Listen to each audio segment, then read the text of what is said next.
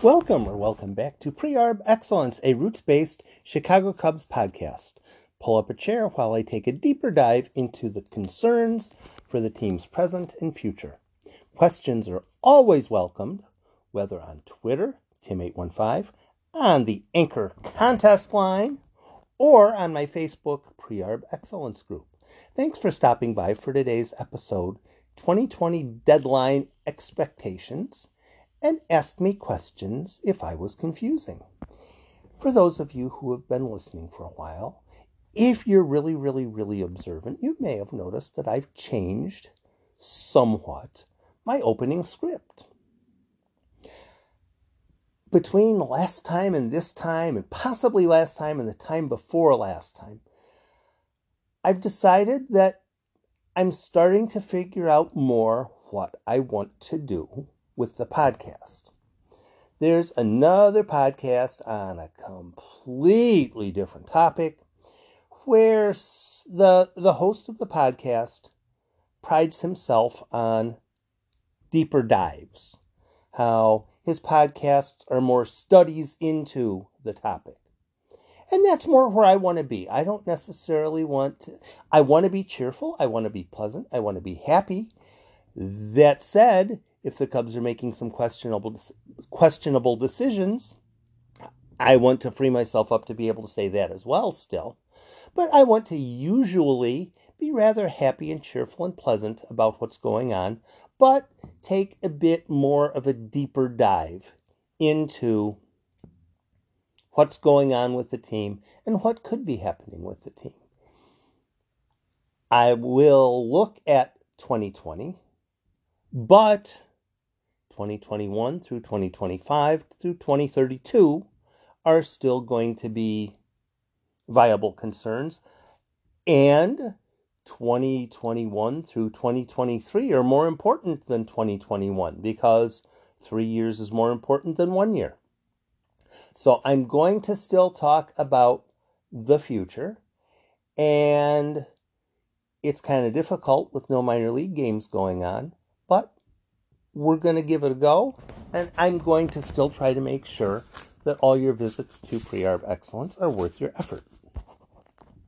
Today, did, did you ever watch Happy Days? Either on Nick at Night or back when the series was originally going. Uh, I was a bit of a Happy Days fan. Uh, kind of got a kick out of Fonzie more than uh, Richie Cunningham. But uh, there's one particular episode before Fonzie jumped the shark. Uh, Pinky Tuscadero was kind of a. He was Fonzie's girl without being his girlfriend, and probably she was at some point. But there's a there's a bit of a thing going on there, and she was a, a rough and uh, different sort of uh, lass. I will use the word lass there.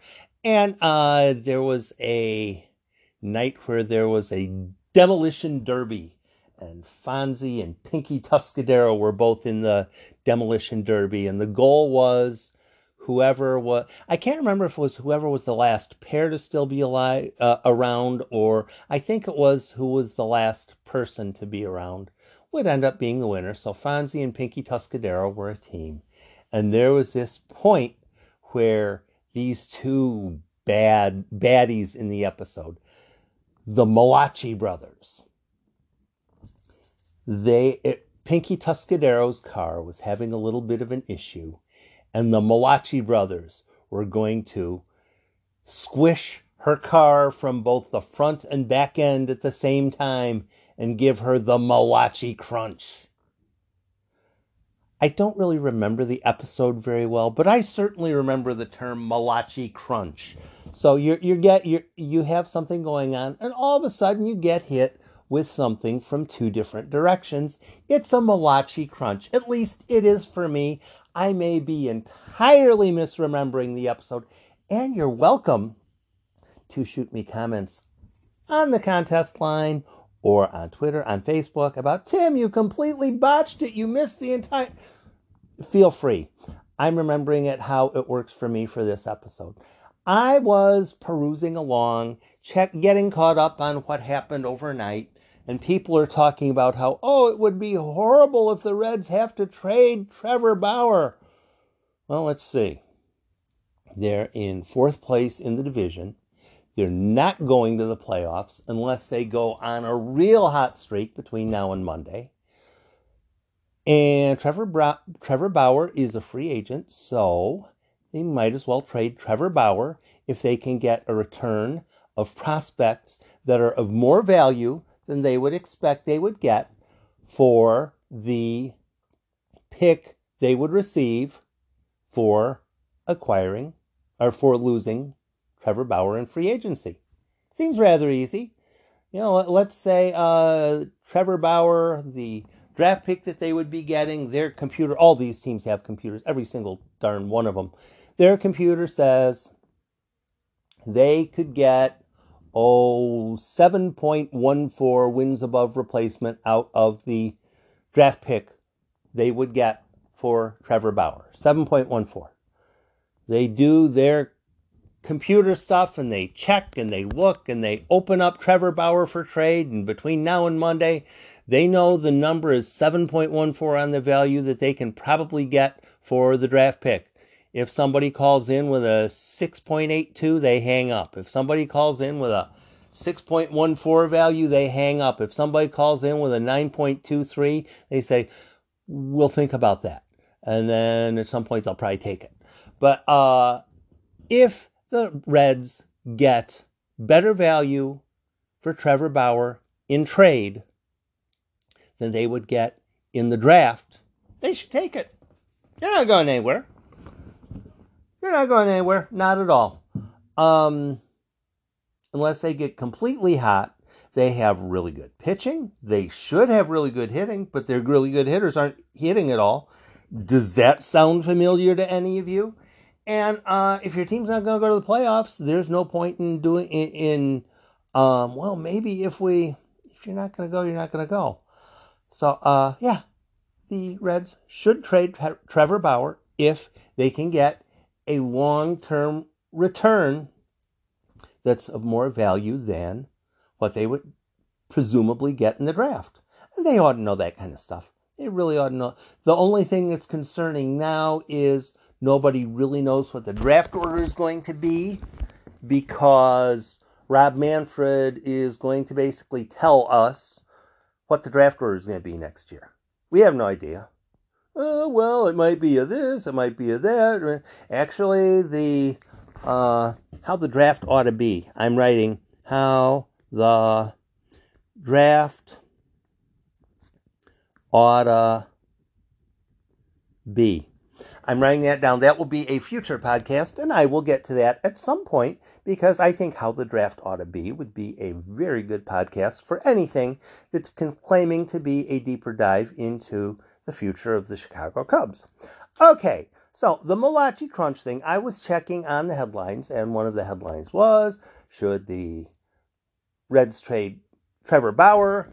And at the same time, from two different directions, I got twin emails or twin tweets that are basically exactly the same from a different direction, phrased differently, and that will create different answers.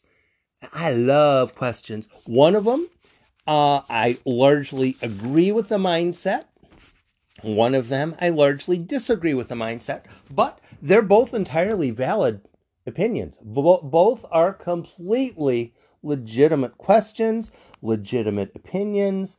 And I told both people, you are on a podcast as of now. And uh, one of them kind of got a kick out of it. One of them's probably thinking, oh, he's going to make fun of me. But no, I'm not going to.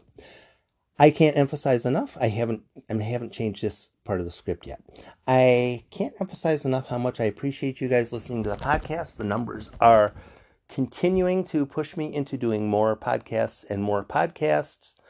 And hopefully, one of them, this one, last one, whichever, is something that you think of another person and think, you know, that friend of mine that's a Cubs fan ought to really hear this podcast. This is kind of up their alley. they might enjoy it. Then perhaps if you forward it on to someone else, they might enjoy it and they might start listening as well. Pa- Anchor also offers rental tongue today. Sponsorship programs there that's what i meant to say. And if you wish to help sponsor a this podcast that would also be assisted. Nonetheless don't get tied up in passing things on to other people or sponsoring. I just like that you're listening. I like that you're listening and i like that you're thinking. So here are the two ideas i'm going to go with the ideas first then after I go with the ideas, I'll get more into responding because I think I'd probably better go with both of them first. And then we'll, I don't have an entire, entire, entire answer, but they kind of go together like the, the uh, Malachi brothers. First question comes from uh, AJB. AJB asked with the Cubs struggling at the plate and no I really can't write very quick very effectively when I'm writing quickly. With the Cubs struggling to is struggling at the plate, no return in sight for Bryant. I definitely take a run at a big boy by Monday. Someone like JD Martinez or Whit Merrifield no harm at all. AJB with that tweet, and I appreciate it. He wasn't directing it toward me, but I have a tendency to scout hashtag Cubs for people who have who are actually thinking, you know, uh, actually thinking. And at first, this sounded like it was kind of a not paying a whole lot of attention to the big picture.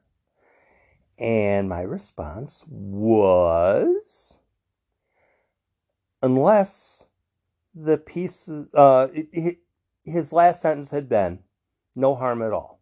My response was unless the piece surrendered turns out to be useful. Who specifically are you willing to give up? I left it at that and I didn't expect a response. I didn't respect the response because a lot of people, when pushed, run away. Just absolutely run away when when pushed on something. And it's not the way I want things to go, but I want to hear why someone's thinking, what they're thinking. I want to hear their response, and I'll give them back my response, and then hopefully both of us can learn something, or at least I can learn something. Maybe they won't learn anything, but uh, if I become more intelligent from a discussion back and forth on the Cubs, I'm good with it. So, uh, no harm at all, unless the piece surrendered turns out useful. Who specifically are you willing to give up? He responded, We can't remain status quo, though. I said, Well, I really don't want to give up Brennen Davis or Brailyn Marquez not Davis or Marquez, more Cole Roederer, Ryan Jensen, or Miguel Amaya, who we don't need. I'm immediately impressed that he can give me two names other than Brailyn Marquez, Brennen Davis, or Miguel Amaya. He's aware of Cole Roederer. He's aware of Ryan Jensen. If it ends up being a situation where he sees my response, listens to the podcast, he's welcome here. He's absolutely, completely welcome here. You don't have to agree with me on everything down the line to be welcome here. He's thinking. He's thinking, he knows things, he cares about the future, he grasps the importance of long term value. He doesn't want to give up Brennen Davis, he doesn't want to give up Brailyn Marquez, but if the Cubs can give a lesser piece, then maybe. I will take mild, mild umbrage with the we don't need Miguel Amaya concept. It's not that he is guaranteed or necessary or anything along those lines. Um, again, I hope this person listen. I hope AJB um, listens to the podcast and gets back to me because I would really like to do the back and forth thing. But uh, this is one of the better trade um, aggression tweets that I've seen because he actually knows five guys in the pipeline. There's a lot of people who the Cubs should make a trade. Well, who should they give up? Uh, I don't know. This guy actually knows at least five prospects, and if you're going to know uh, Cole Roederer and Ryan Jensen, AJB probably knows a whole lot more than that. He'd probably be very fun to talk shop with as far as what trades make sense. However, the um, small caveat I have is with his "We don't need Amaya." The second tweet, I'm going to get back to this. I'm going to get back to this, but apparently I didn't write this one down. I thought I was writing it down. I'm doing a bad job of homework. I thought I wrote the other one down first. Someone was asking me, Grant John on Twitter, I'm pretty sure it was Grant John, almost certain, asked me, the deadline's Monday. What do you think the Cubs are going to do by the deadline on Monday, whether you agree with it or not? Again, wonderful question. Wonderful question. I love this question because you're realizing there is a broad spectrum of possible things that could happen. The Cubs will probably do one or two things before the deadline. And I might not like it. It's he's not asking what is it that Tim would declare uh, the old oh boy, I like to use the term pistol whip. Uh, people like to pistol whip general managers into oh that team should give us this guy and this guy and they should take back that guy and that guy. Wow, what did that just prove? That, nothing. Uh, what moves will the Cubs probably make by the deadline, whether you agree with them or, not? So that's Grant Johns, and I'll start with his. Um, I do think the Cubs will probably make a trade or two. My lean would probably be two, and they'll probably be relatively minor. And when I say a trade, if it ends up being a situation of the Cubs pay a cash fee to acquire an outfielder that's better than Ian Miller or better than Steven Souza, that qualifies as a trade. So I think the Cubs will be looking at the waiver wire. I think the Cubs will be looking at teams that suddenly fall out of it. And if they're like Cincinnati, and if there's a team who has an expiring contract and their ownership is so broken financially that they would be willing to take the waiver fee, I think, is $50,000. Let's say there's an owner that says, you know what? I have this guy. I want to trade him for cash. Now, Major League Baseball doesn't allow you to say we're selling a person because that sounds like it's um, uh, slavery or uh, ownership or something along those lines. However, however you wish to they like to say traded for cash much more than sold as property. Which is it? Traded for cash or sold for property? I think it's sold for property. But I think it's very possible that Tom Ricketts may be persuaded by Theo Epstein into somebody's on the somebody gets designated for assignment before Monday or becomes available before Monday. And Theo Epstein says, Here's the trade I want to make. This guy is available. Let's buy him. I don't know how the um, teams being over the spending limit is going to be solved this year. I don't know. You probably don't know. I've heard a number of people saying, well, this is how it's going to be. But I haven't heard anything official from anybody, from any uh, checkmarked source saying this is clearly how the owners and players are going to agree to the compromise. But there's going to be some team this weekend that decides, you know what, we're done. We're done. We're not getting anything. And I'm not willing to spend my own personal retirement plan money on stuff for the rest of the year. I'd much rather have someone send me a whole gob of cash and then I will trade for cash a player. I wouldn't be surprised at all to see the Cubs pay, I'll say, $500,000. We'll never know the number because that that's not how it gets done. It would be trade for cash. The Cubs will trade for cash, and my hunch would be they will trade for cash for two different players. One will upgrade the bullpen.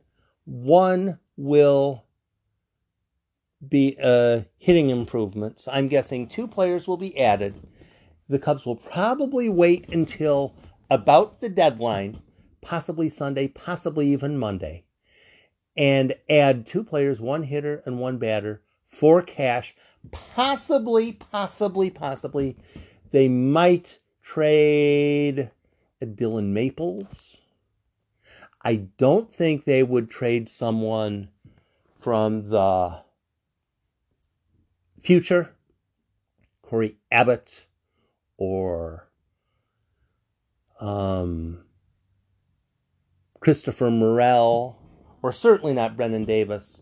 But uh, as far as what I think they'll do, I think they'll add one relief pitcher and one hitter, probably a probably an outfielder who can play right field, or maybe a second baseman or something. They'll they'll possibly a guy who's a bit versatile can play a couple different positions, and they'll just buy him. They'll buy him. You know, here, here's a half a million dollars. Send us the guy. That's that's completely how I see it going down, and it will be a whole lot more palatable for everyone since we'll never know the number. So I think the Cubs will add two players, one reliever, one hitter, and one of them will be a pure flat out buy. The other one will either be a pure flat out buy or possibly someone on the 40 man roster who would be getting designated for assignment anyway, or they, it's so difficult to make a trade with only the players in the 60 man player pool realistically able to be included. It's so difficult that way. So a buy or possibly Dillon Maples for, and there there might be some team who would be more than happy to hey, we're far enough out of it. We'll bring Dillon Maples up now and give him uh, give him four weeks of pitching, and we don't really care what he does. Know, hopefully he does well, but if he ends up walking the world, well, we'll keep let him, letting him walk the world, and all it's going to do is cost us a loss here or there, and that might help us in the draft. So I think it'll probably be along those lines. The Cubs will add two players, a hitter and a pitcher, and it'll be for cash or a very, very, very, very expendable piece if you include Dillon Maples expendable, which I think about now the Cubs might have to. Now, back to AJB's very good email and our discussion. Why do I not feel Miguel Amaya is, I, will phrase it this way, is easily expendable? His line was, we, do, we don't need, I'm saying easily expendable. I'm guessing AJB is probably thinking that the Cubs have a piece in Willson Contreras. He's going to be good for a few more years. He probably might get extended if the Cubs prioritize extending him. And the Cubs also have Ethan Hearn, Ronnier Quintero, and Brayan Altuve coming along. So if you have three catchers that you've prioritized and they're developing through the system, then that makes it less essential to retain Miguel Amaya, who is not a certainty at all.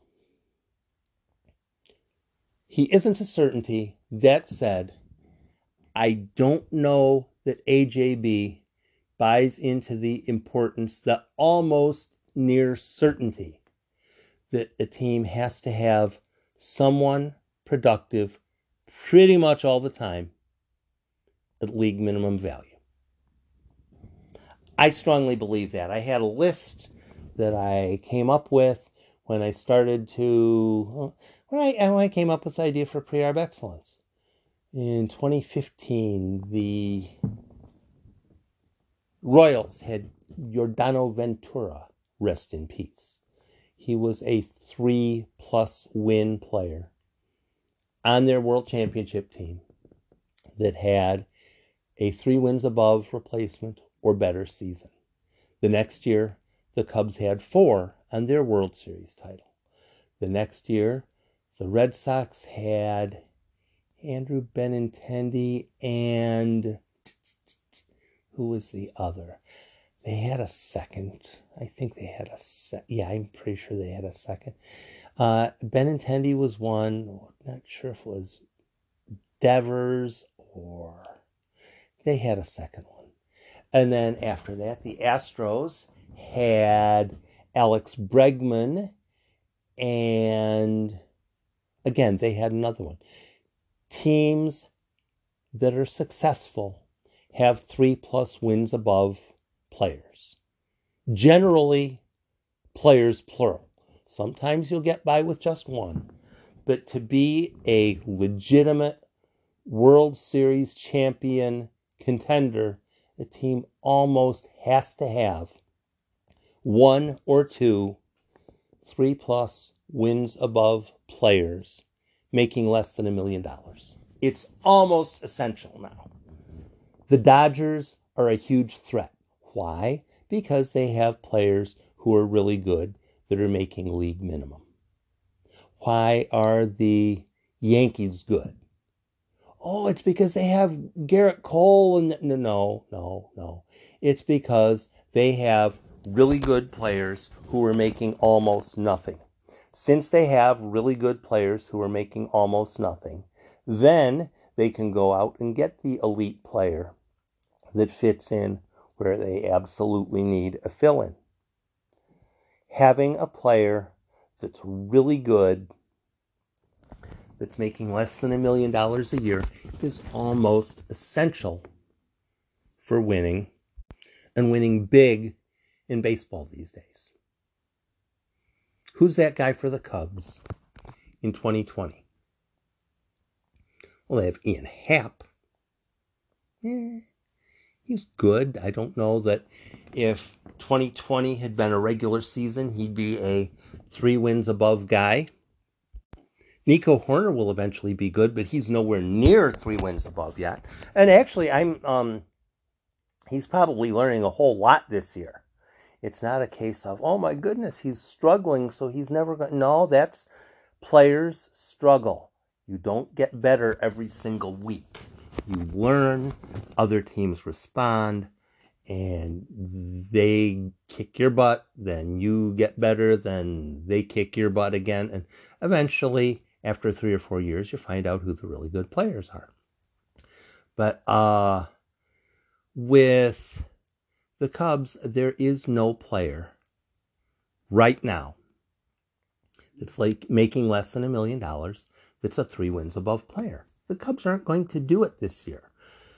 When they get to the playoffs, and they'll probably get to the playoffs, it's going to be because Milwaukee has struggled, Cincinnati has struggled, St. Louis has had their issues, Pittsburgh is bad, and at least two teams from the division make the playoffs.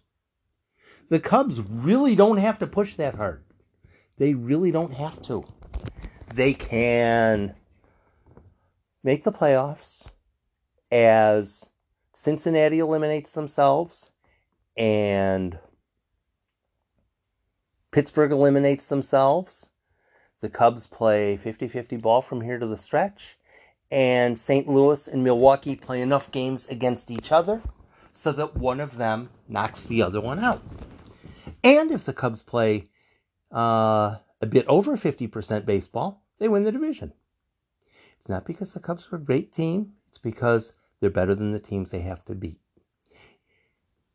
when you get to the playoffs, you have to have a better, a deeper, a more solid roster. The Cubs' primary designated hitter is Victor Caratini. That's not going to get it done. Of, let's see, round of 16, round of 8, round of 4, round of 2. That's not going to get you through four rounds of Major League postseason. I don't care how good your pitching is. The Cubs aren't good enough this year to make an aggressive push to surrender the future. Miguel Amaya, in a couple years, is going to be good enough to be a major league starting catcher. I really think that. I don't know if he's going to be three wins above replacement good. However, he seems to dig the leadership thing, the getting along with the pitchers thing. Uh, pitchers gravitate toward him at the minor league level, even though the pitchers are older than the catcher is. And the Cubs are going to need players, more than one, to be three wins above types for them to even be able to come close to competing with the Braves, the Dodgers, the Padres, the Diamondbacks are improving, etc., etc., etc. The Cubs are going to need three win players, three win per season players that are making less than a million dollars. And if the Cubs give up a Miguel Amaya, even for a good player that has a couple of years left that's making a perfectly reasonable salary, that's not going to help them catch up to the Dodgers, the Yankees, the Rays, and the Padres.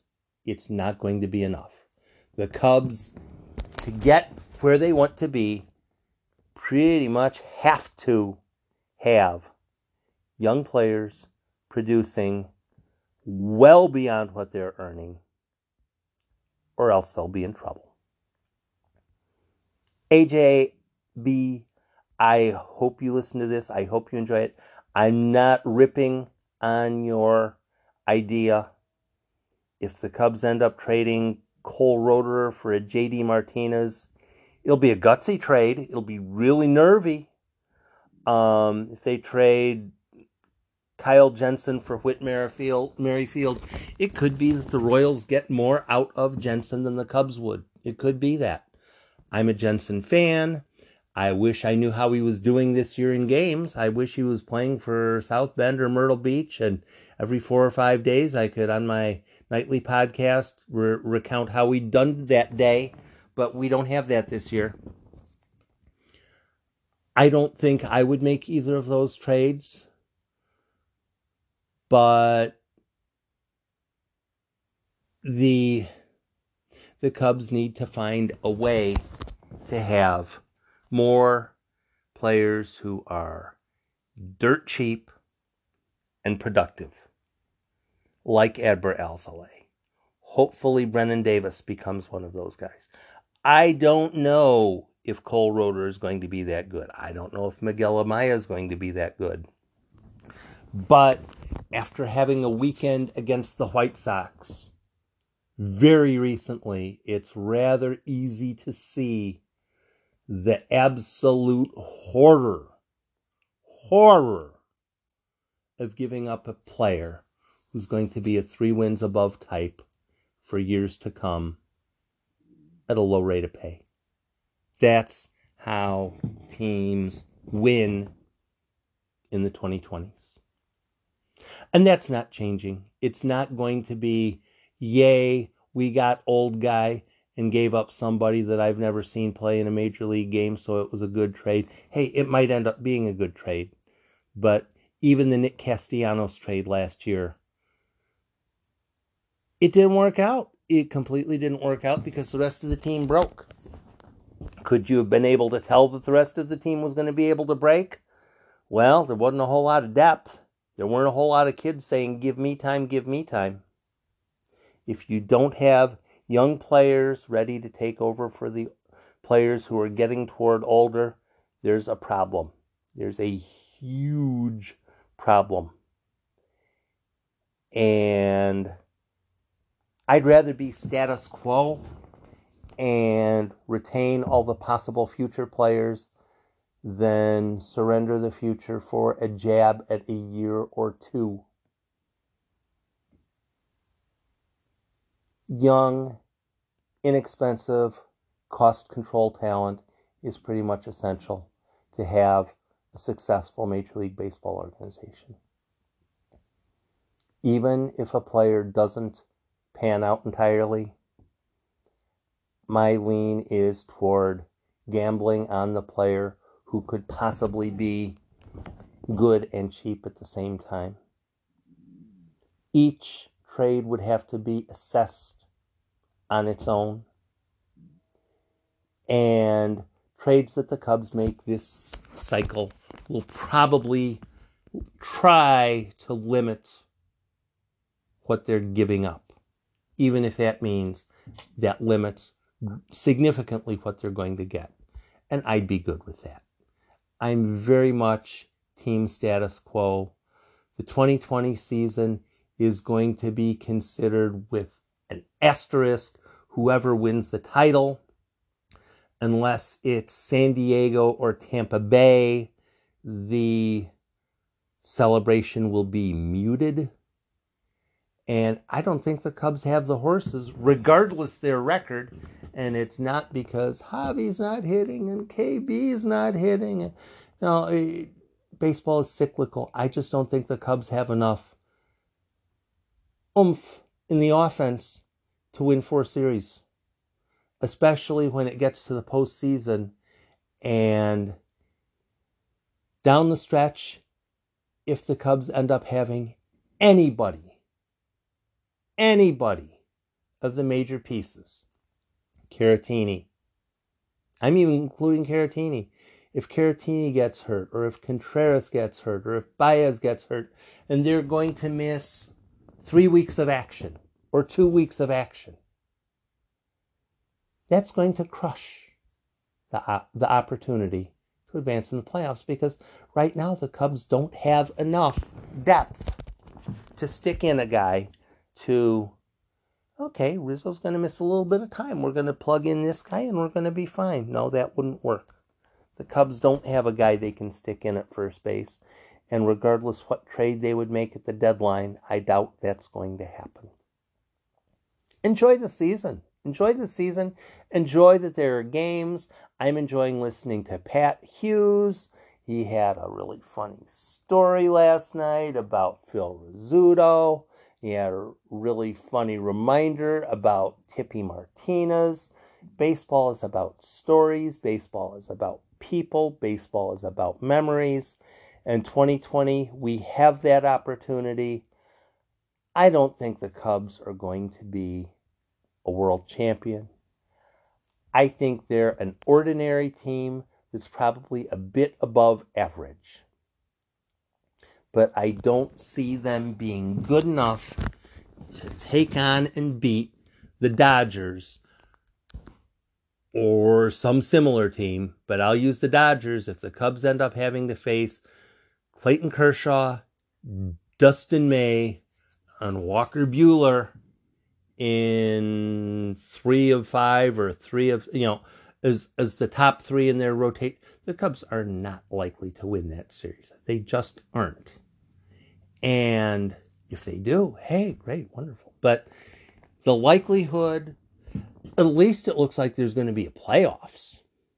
I didn't even think that was going to happen for a while. But as the deadline approaches Monday, think small. Think small, think the future. And I really doubt they'll make a major move.